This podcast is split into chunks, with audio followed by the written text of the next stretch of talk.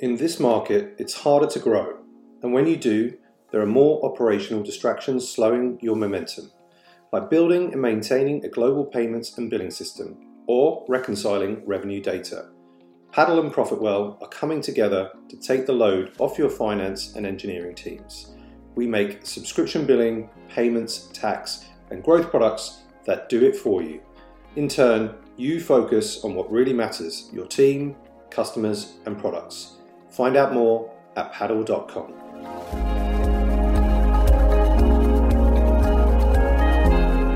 Very often, you look at other companies and say, "Oh wow, this company raised, and this company is so successful, and this company, I mean, uh, how did they get to this valuation?" And very often, it's like very uh, binary decision. So maybe they just had like one term sheet, and if that term sheet didn't work out, or if it didn't work out with that one specific investor, it could really mean success or failure. So the world for startups is very, very often black and white, and you of course also only see the success stories, right? The the, the stories where like companies are less successful, they had issues fundraising, like you don't typically hear that publicly, they don't share it. Um, uh, so like you easily think that it's super easy fundraising and there's a perfect process and if you follow the perfect process, all good. But in reality, I mean, it's just it's just not like that, right? You always have to improvise and you always have to find your own way. Hey everyone, welcome back to the SaaS Revolution show brought to you by SaaStock, the conference that helps SaaS companies get traction, growth, and scale. I'm your host, Alex Theuma, and I'll be looking at what it really takes to build and grow a SaaS company today and how founders and entrepreneurs stay healthy on the journey. Now, on with the show.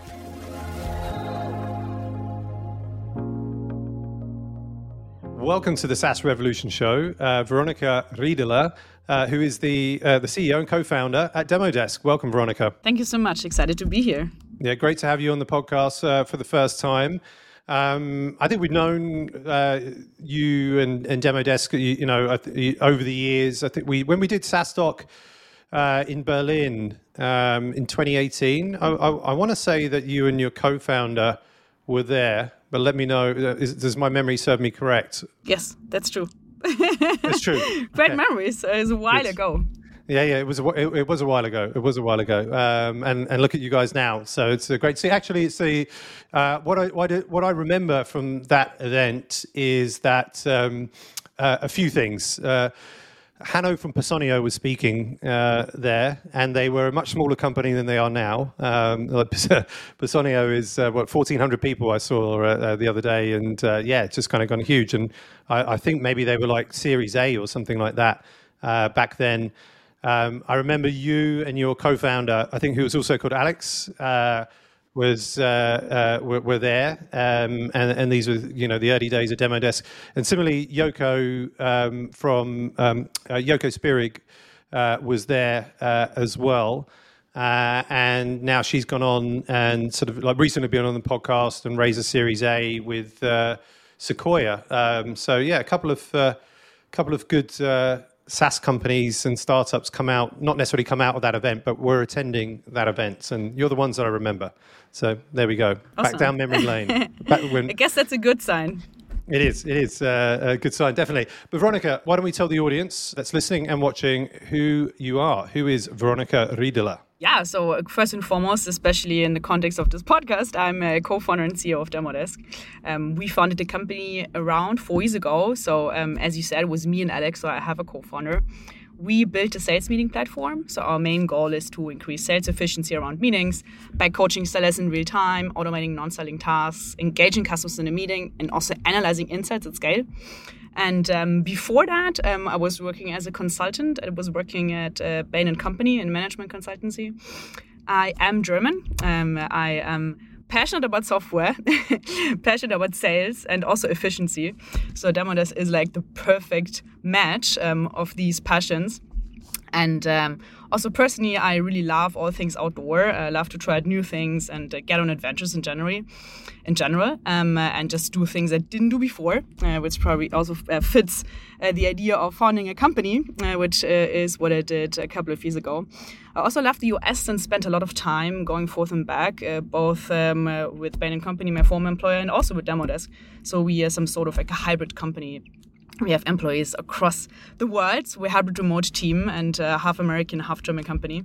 And especially when uh, um, building a sales software, I think it's incredibly important also to to make sure that this somehow also fits the US market. Um, so yeah, um, that's uh, overall who I am, and uh, I'm also excited to share more about my journey um, when building Demodesk today. Very cool. Thanks for sharing that. Did you uh, just out of curiosity start a remote company from the beginning, or was this something that maybe changed like during you know, COVID, uh, and and you guys kind of went remote and have stayed remote? So. In the very early days, Alex and I started just the two of us. So we started out of Munich. Um, we um, actually bootstrapped the company in the beginning. Um, we got some government grants for the first year, one and a half years.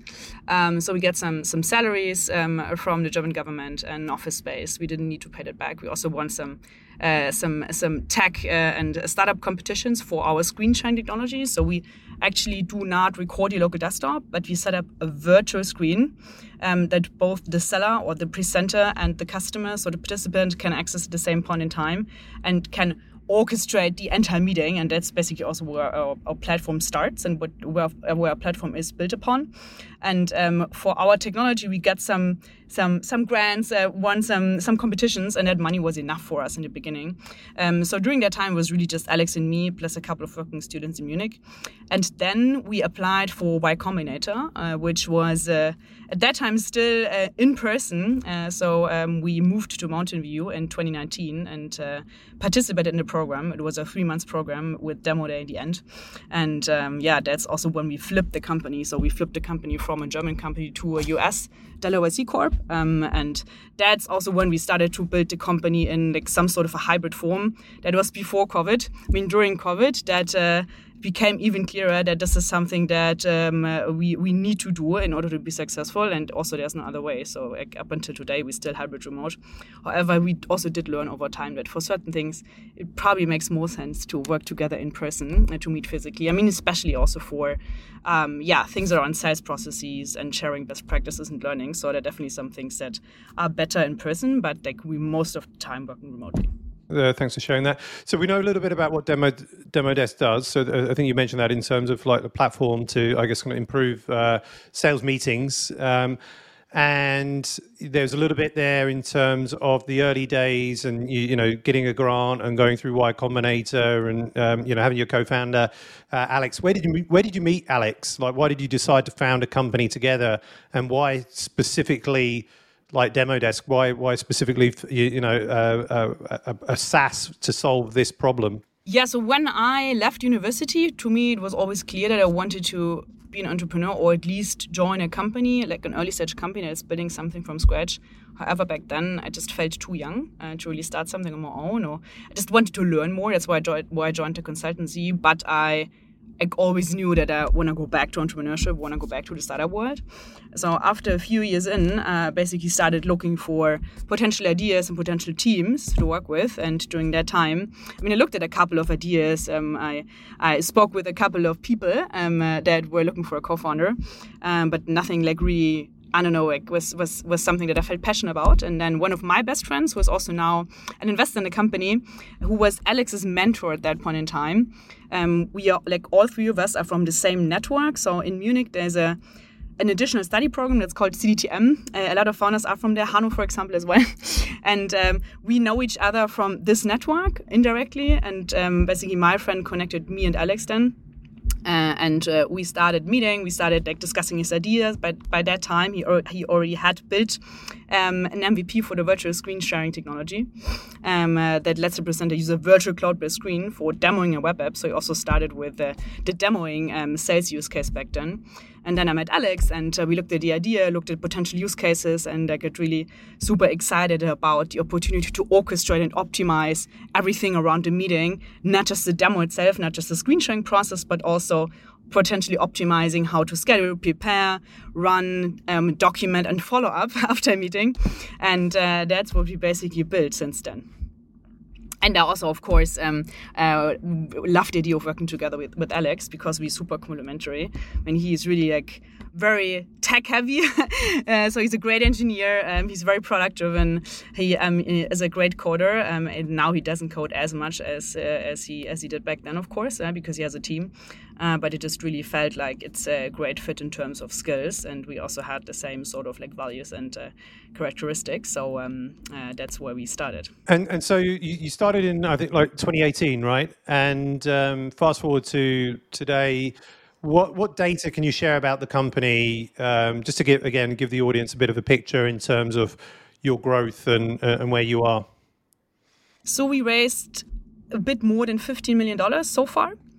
To date, I have around 200 customers, and uh, last year passed uh, 1 million ARR milestone. Um, so we're now growing towards 10 million ARR. So that's the next big goal for us. Um, uh, we um, are a team of 50, 50 in the company. We're hybrid remote and uh, um, in that squad are also able to uh, achieve uh, a few more things until the end of the year and then also looking to grow the team further. Uh, and so you raised uh, pre-seed in, I think it was 2019. So you had that grant money in 2018, raised pre-seed 2019, uh, and then since have raised seed and, and Series A, right? Um, and if we go back to when you raised pre-seed, were there like any considerations and conversations between you and Alex to actually say like, you know, no, let's bootstrap this, or versus no, actually, like the only way we're going to do this is to to raise capital, and we want to build a hundred million dollar business like super fast. So if you take us to back then, you know, were these bootstrapping conversations around, or uh, you, you know, um, how did it go? Yeah, so pre-seed, I would say, was more or less when we got accepted into YC. So we didn't raise any money before. Um, so when we applied for YC and then joined YC in 2019, it was January 2019, that was actually the first time that we got money. Uh, we got 150k uh, for 7% of the company, which is the standard deal that every company that participates um, in a Y Combinator program uh, needs to take and needs to accept. So that was more or less our pre-seed. And we really were super excited about joining YC and taking part um, in that program because we wanted to learn how to build a company, wanted to learn from inspiring entrepreneurs. Um, so they're also super inspiring entrepreneurs like the Stripe founders, um, uh, like um, Airbnb founders, Segment founders. So also then came to YC, um, and every week we had a super inspiring talk from one of them. And I'm using the word inspiring uh, uh, a few times now um, on purpose, right? Because that's really like what we took away with us after the program. We really were inspired to build something big. And also, um, if you are speaking to people who also were able to build something big, I mean, then you also start thinking, okay, I mean, if they were able to, I mean, it could theory also be realistic that I'm also potentially able to build something like this. I mean, of course, there's like a lot of timing and luck also uh, that needs to come together. Uh, but we really wanted to join YC for that reason. So it was less about, hey, we now need and want that money. It was more about, hey, we want to join YC because you want to be inspired and want to learn from the best. That makes a lot of sense. If, if you you don't have that much experience, obviously, if you're a first time entrepreneur, you're going to to get inspired and you know learn from the best. And also, I think you know YC is is, is I think sort of recognised uh, uh, amongst the startup community is uh, you, you, know probably the the cream of the crop uh, from the you know the the accelerator uh, uh, side of things, right? Um, and so you got that 150k for seven percent of the business. So you and effectively that that was the pre-seed. Is, is that what we're calling pre-seed? If you want to call it pre-seed, yeah, that, that was probably the pre-seed. So I think for us, the stages are a bit, bit blurry. Um, so I mean, pre-seed, if you call it pre-seed, was a pre-seed. I think what like was what you would consider pre-seed today would be more like the seed that we raised. So after these three months of the program, um, there's demo day. Um, so that's like the final presentation day uh, for all the companies that were part of the YC batch, and then you have the unique chance to present to basically all investors that are relevant. Uh, worldwide. So a lot of them were in were there in person, but also many more were watching that um, over video. And so during that time, so before demo day, during, slightly after, we were just contacted by a lot of VCs, and then we raised a, a seed round or pre-seed round, and we raised a little bit more than two million dollars back then. And then uh, when we raised the Series A, was also quite early for us. So when we raised the Series A, we had very little MRR or ARR. Um, so we've grown tremendously since then, obviously, right? Because we passed one million ARR last year already. But um, when we raised the Series A, probably also today, you would rather call it seed, uh, given like the the current changes in the market environment. Um, so we raised around eight million as a Series A back then, and uh, at that point in time, we also actually didn't plan to raise a Series A. We planned to raise a seed extension um, uh, because we wanted to get a bit further before raising a proper Series A because it was a bit early for us, right?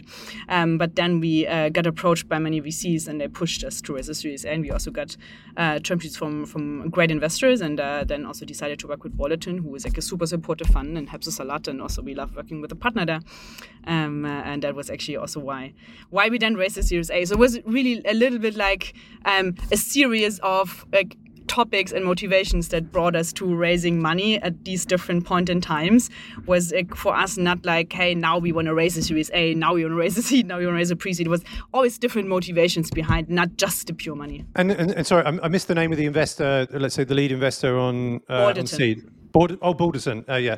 Uh, and so, why, why did you choose Balderton? I mean, um, out of like, let's say, the options that you had, um, what was it about Balderton? Yeah, we were based in Germany slash US, right? But still, like Europe for us is where most of the team is based. So having someone who has more like an European portfolio, European point of view, with also a few companies that were successfully also going to the US, expanding to the US, that was important for us. Number one, number two was important for us that we're working together uh, with a fund who supports us, who partners with us um, who also has quite some experience um, in terms of positive references from other companies, which uh, which was the case. And then also the third thing, just during the process, we really liked the partner a lot, and uh, we also liked the other partner. So during, uh, especially during the process with Balderton, what was special about them is that we had to speak to every partner in the partner group which was quite unique, right? Because every partner wanted to have a say, but for us it was also a great opportunity to get to know the entire fund and understand, okay, who are actually people behind, and uh, then we decided to uh, basically work together with them.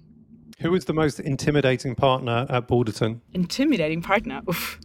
I mean, none of them was really like intimidating. I think that like the the the most uh, senior partner definitely was uh, Bernard. Um, uh, I mean, he just had like the most experience, right? So I don't know if if, if that comes close to intimidating. That's like probably what you mean. But uh, I mean, he was still very nice. was there? Uh, let's assume that they're, they're all nice. But were, were there any conversations out of the partners that were tougher than some of the others? Like, was there a, a a, a, toughest conversation out of um, discussions with all the partners? No.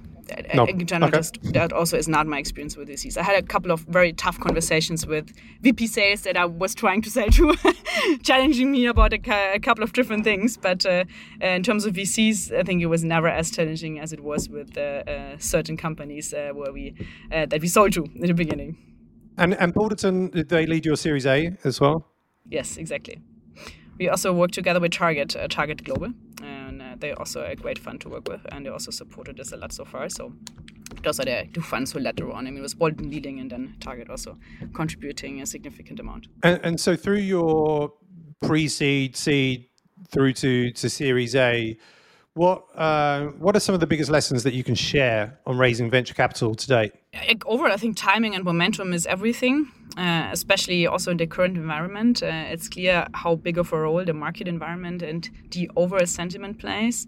So, if you can raise money from a good fund um, at a decent valuation, I think you should always opt for that. Um, so, looking back, I was not sure whether for us it was the right point in time to raise money back then because I thought maybe we are too early, maybe we, I don't know, want to optimize a few more metrics. But looking back, I mean, it always was the right thing to do because you never know what comes, you never know how the market changes. Especially also right now, I think that's something that some something that like really like everyone also understands and feels uh, because all of a sudden now also valuations have come down, uh, just the sentiment has gotten much worse. Uh, there are also a lot of companies who are trying to, uh, yeah. Prolonged runway, uh, which of course also has an impact on the overall fundraising environment and the growth of the company. So I would really say timing momentum is is super important and not uh, underestimating that um, uh, and really optimizing for opportunities um, uh, rather than waiting for the perfect point in time until you raise uh, um, is something that I would I would highly recommend. Talking uh, of the current climate, the current economic climate, uh, and, and, what we're seeing out there, um, what are you um, being advised on, let's say, by your investors to do uh, sort of right now um, with what we're facing? Yeah, I'm smiling now because we have a couple of different advices. Um, I mean, like the the, the over advice, uh, common advice is to make sure you have 24 months of runway uh, with the money that you currently have in your bank um, by either cutting down cost or placing a hiring stop or potentially also I don't know, growing revenues and optimizing for profitability, right? Whatever, whatever that means for you. Um, maybe also using venture debt and equity. Um, so I think there are different options, but like, overall, it's really making sure that you can that you control burn and um, uh, um, have runway for around 24 months. That, that's the number one advice. I mean, I also had I've heard advices from from from certain investors that uh, told me to cut down staff by like let's say 30% and then let every month let like two more people go which I think is not necessarily great advice, right? Because we also like it takes so much time and effort to really build a great team, and just because the market is off a little bit, um, basically then uh, blaming them for and letting them go. I, I, don't think that this is the right solution. Um, but uh, but yeah, this was kind of like an odd uh, advice that I got. But but yeah, like everyone is looking at it differently. I also do know a few companies who uh, were just um, laying off like, a huge portion of their work staff, um, especially in US. I think these are more common measurements these times. And if you don't have any other choice, right? I mean, that's what you have to do. But if you if you don't need to, um, I I personally like, especially like from from my point of view for our company, uh, that would not be the first option that I would pull, even though some investors recommend it. Yeah, yeah. I, I don't know um, if this is entirely accurate, but if I look back to probably like March 2020, um, you know, when that kind of first wave of COVID was sweeping across, you, you know, Europe and the US, what I did see then, uh, or I felt that I saw, was a lot of the US companies then making again these these big cuts and like cutting 20% and 30% of their workforce, and the Europeans not necessarily doing the same. That uh, that was something that I I thought I was seeing, uh, and then again, sort of like now, uh, I think to your point, um, you know where the market is, and um, you know the public market sort of like tanking. We're seeing this advice from VCs, and again, we're seeing and like you, you know uh, on a weekly basis, predominantly US companies, you know, cutting thirty percent you know, uh, of their workforce, but the Europeans not so much. Um, do, is there anything in that? Is it like, as you say, like a, a US sort of European thing and sort of like mindset, um, where wherein is it like the US companies are getting advice from their VCs and they're just kind of taking it, whereas like Europeans are getting advice uh, and then saying, well, like, yeah, we, we, we appreciate your advice, but also we don't necessarily 100%, you know, agree with it. Or uh, what are your thoughts? I think a couple of things are coming together. Um, uh, so, I mean, number one, there might be a few businesses where their business model just doesn't work as well anymore because all of a sudden money costs something. So like money was free up until late Q4, right? So you didn't have to pay any interest rates for it. So like of course like money was vastly available. Um, and by, by now just the fact that you have to pay interest rates when someone gives you money, I think that can destroy um, certain business models uh, combined with rising energy prices, right? Which also might like have an impact on some business models, especially like these fast delivery companies or, I mean, uh, crypto companies. I mean, that's like really like a, a, tougher game for software companies. I don't think it's necessarily the case. I mean, you might see some some short term impact. We also saw some some impact in April. Um, so we saw pipeline moving a bit slower and also deals taking longer, being pushed out uh, into the next quarter or budgets being frozen which I which I totally understand. But I don't think that this is like anything structural. I think software will be equally relevant in the future than it is today. It might just be like a short term movement, a short term disruption in the market. Um, that's that's the one thing. Then the other thing is that um, in the US it's just way easier to let go people. Uh, so typically just tell someone to to leave the company and then they out the next day, you maybe have to make a two week severance payment or pay, pay them out for the vacation days uh, they left. But in Europe, it's a little bit trickier, especially in France and Germany. So um, if we let someone go, it's just not that easy. You can't legally just not let someone go as past the probation period. I mean, in practice, it's possible, but it's a little bit trickier. So just the mindset is a little bit different. And I think also in US, it's like okay if you switch jobs if you have like a lot of different jobs during your career in, the, in europe like there's still a lot of people who join a company and want to stay there forever just like a different mindset I think the US, there's definitely, especially US based VCs, do have much more experience um, in building companies, in building very big companies, in managing failures, in managing downturns. So I think there's definitely something that we as Europeans also can learn. So I think there's a reason why these companies are doing it, but uh, you can't just like give general advice without looking at the business behind. But but yeah, I don't know if that reflects also your current view of the market, but that's uh, that's at least like my view. Like, like a lot of things coming together, and you, you need to differentiate. No, definitely, um, definitely, and and then just back to onto the the sort of fundraising and your experiences. What what is one big pothole to avoid when fundraising for for CEOs uh, that are listening to this podcast? So, what what potholes should people look to avoid? In the same context uh, of what we just discussed, I think one pothole to avoid is just optimizing for growth. I think that just doesn't work anymore. Um, metrics and uh, a path to profitability does matter. Um, burn ratios do matter um, all of a sudden. Uh, so in Q4, it was really not of any interest how much money you spent to generate growth as long as you were growing fast enough, and that has changed. So just making sure that like overall the business model is healthy, the business model works, it makes sense. There's a path towards healthy metrics. Uh, this is definitely something that has changed. So like a, a pothole to avoid is just spending a ton of money uh, without like looking at any metrics and and like only optimizing for growth. Um, uh, that I think has really changed in the market. What, what's the best advice you've ever received about fundraising? Um, you know, as you raise through pre-seed through Series A.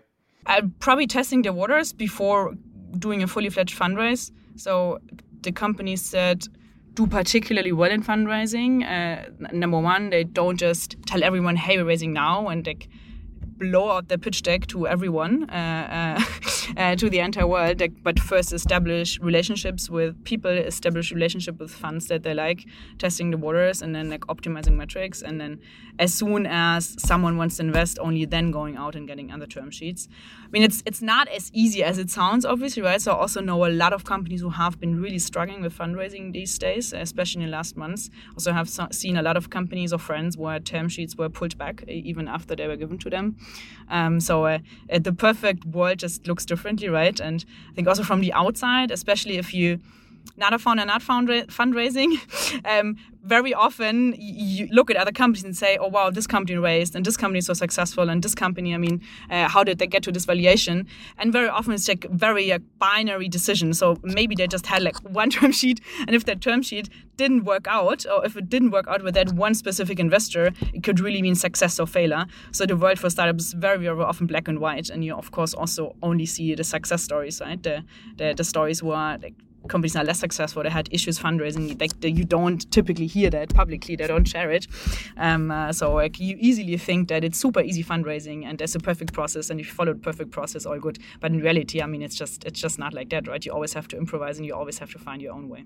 Yeah, as you say, look, what you, you see in TechCrunch and all these kind of publications that you know companies have raised, uh, and you see the success stories if we if, if we say well the successful raises you know and these are announcements that the the tech public uh, publications kind of care about. What i guess what doesn't often come across is actually how difficult it was maybe to kind of raise in many cases you, know that uh, that particular round. And um, i think if we go back to like one story uh, that i recollect like aircall which is now a uh, they they call themselves a centaur now because they not a unicorn but they've got 100 million in revenue. So uh, I think they were saying they, they, they were a centaur. But um, uh, back to when they were like seed stage or something like that uh, I think they had like uh, when they were raising seed something like 150 meetings and 148 no's um, you know to get the, the kind of one or, or two yeses right? And uh, obviously, you kind of look at them now, but you don't really kind of hear too much about that that struggle and the knockbacks and how difficult it was, you, know, in in particular rounds, right? So it would be quite interesting to um, I don't know, some sort of content around that where it kind of just shines a light on actually, you, know, all, all, everybody hears about is like when the term sheet is done and, you know, how, how you know, hunky dory everything is, but actually, you know, what was the, the real kind of struggle behind it? But some, in, in some cases, there are no struggles, right? Some people like, you know, they get a term sheet just like that and it's, you know, done in 10 days or whatever. Um, but it's probably the exception, uh, I would say, to, to most founders.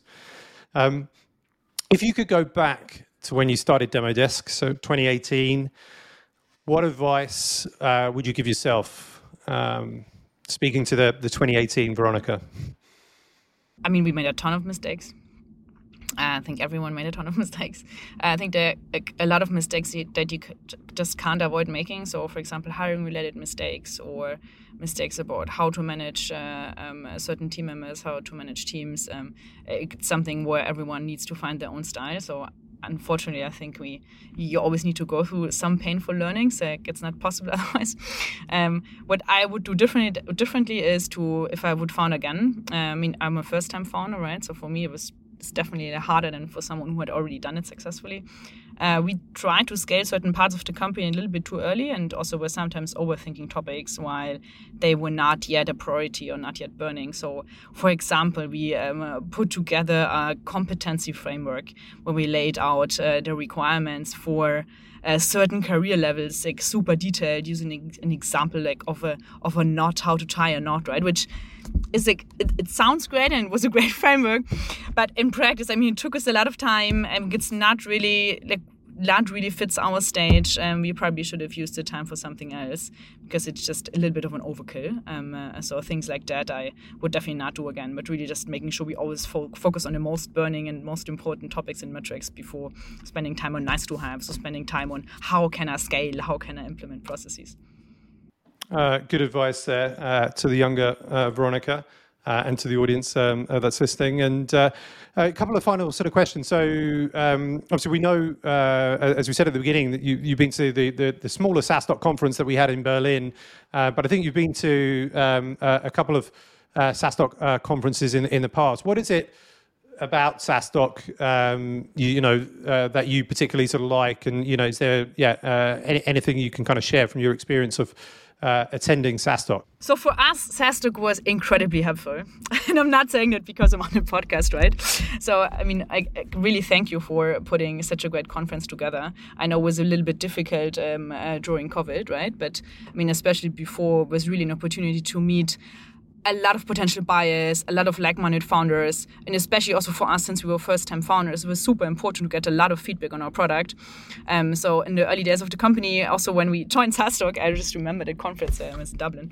Um, uh, we had no like no real connections. I mean, we had some German connections from our network, right, but not really internationally, and also like not such a big clue about software sales. I mean, I had a lot of experience like sales over, but like not like SaaS sales.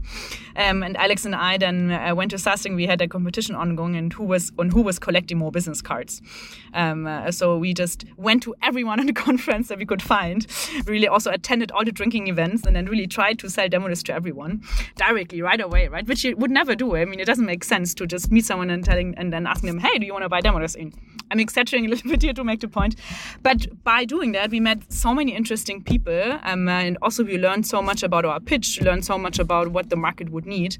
Um, uh, that after the conference, we were so much smarter. We had a ton of uh, connections. Uh, so uh, for us, it was really uh, super, super helpful um, to to really like start off um, in the beginning. Cool. No, good to kind of hear that. So the um, again, perhaps not not always a, a, spotlight shone on the fact that you can get a lot of feedback, you know, around your product, uh, you know, in that early stage uh, from all the conversations and on your pitch and uh, and so on. So it's a great opportunity, day and nights, uh, uh, you know, to uh, to work on the pitch and get and get feedback. So thanks for for sharing that, and obviously looking forward to. Uh, October, SaaStock coming back, as you said, you, you, know, we've had a couple of years um, just doing virtual and, and, and will be back in Dublin this October.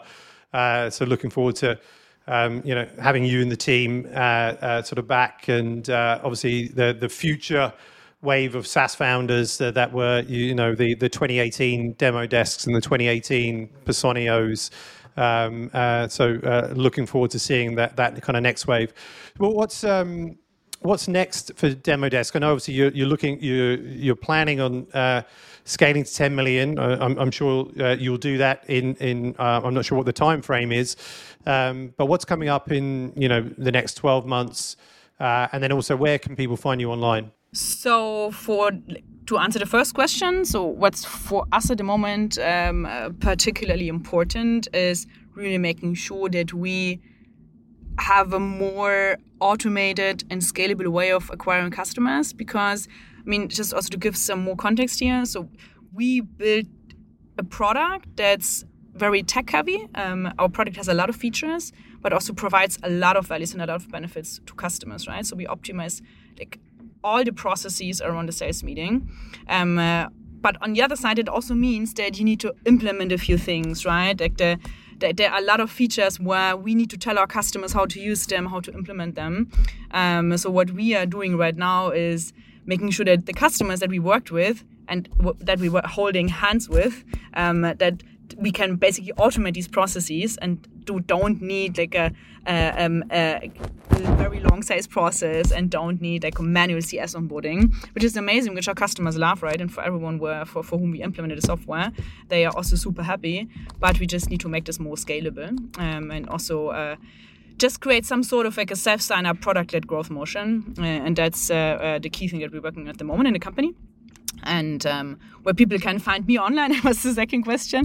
Yeah so linkedin probably is the best place. Um, uh, so i am i am active on linkedin. I mean i also do have a twitter account. I don't use it that much but uh, linkedin uh, i'm there under my name uh, so you would easily find me. Cool. Good stuff. Uh, Veronika, thank you so much for being a guest on the, the SaaS Revolution show today. You know, congrats on your your growth uh, since we first met in in 2018. You know, excited for the uh, the future. Looking forward to seeing you. Uh, you know, back at SaaStock in uh, uh, in October. So thank you so much, uh, Ver- Veronika Riederle. CEO of Demodesk, for being on the SaaS Revolution show. Thank you so much. It was a lot of fun. Thanks for having me.